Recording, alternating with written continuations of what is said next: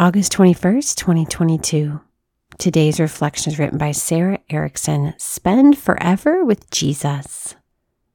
I come to gather nations of every language. They shall come and see my glory. Isaiah 66 18.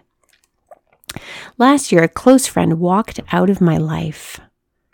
I choose to share my story intimately with someone who, all at once, stopped responding or even acknowledging me, and the pain felt insurmountable.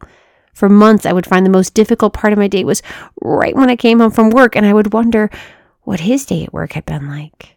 I wanted to tell the story about that coworker who was driving me off the wall or share about the new assignment I was working on, but I knew it would not be responded to if I reached out.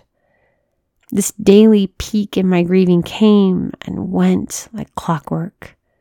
I started to come home and read every day from my favorite author to feel like I was connecting with someone who understood me.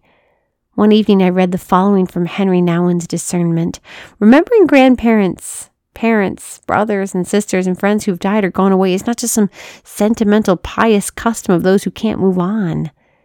It's the continuation of a relationship that still exists and has yet to come to fulfillment.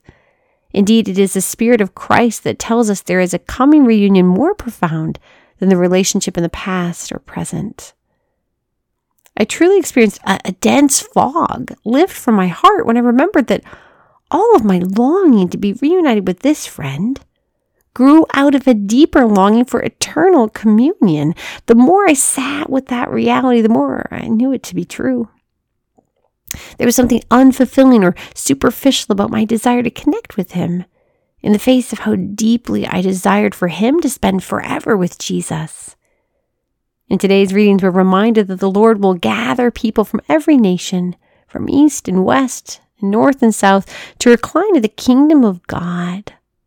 Let us pray together today that the Lord would convict us with the reality of this profound reunion He is orchestrating.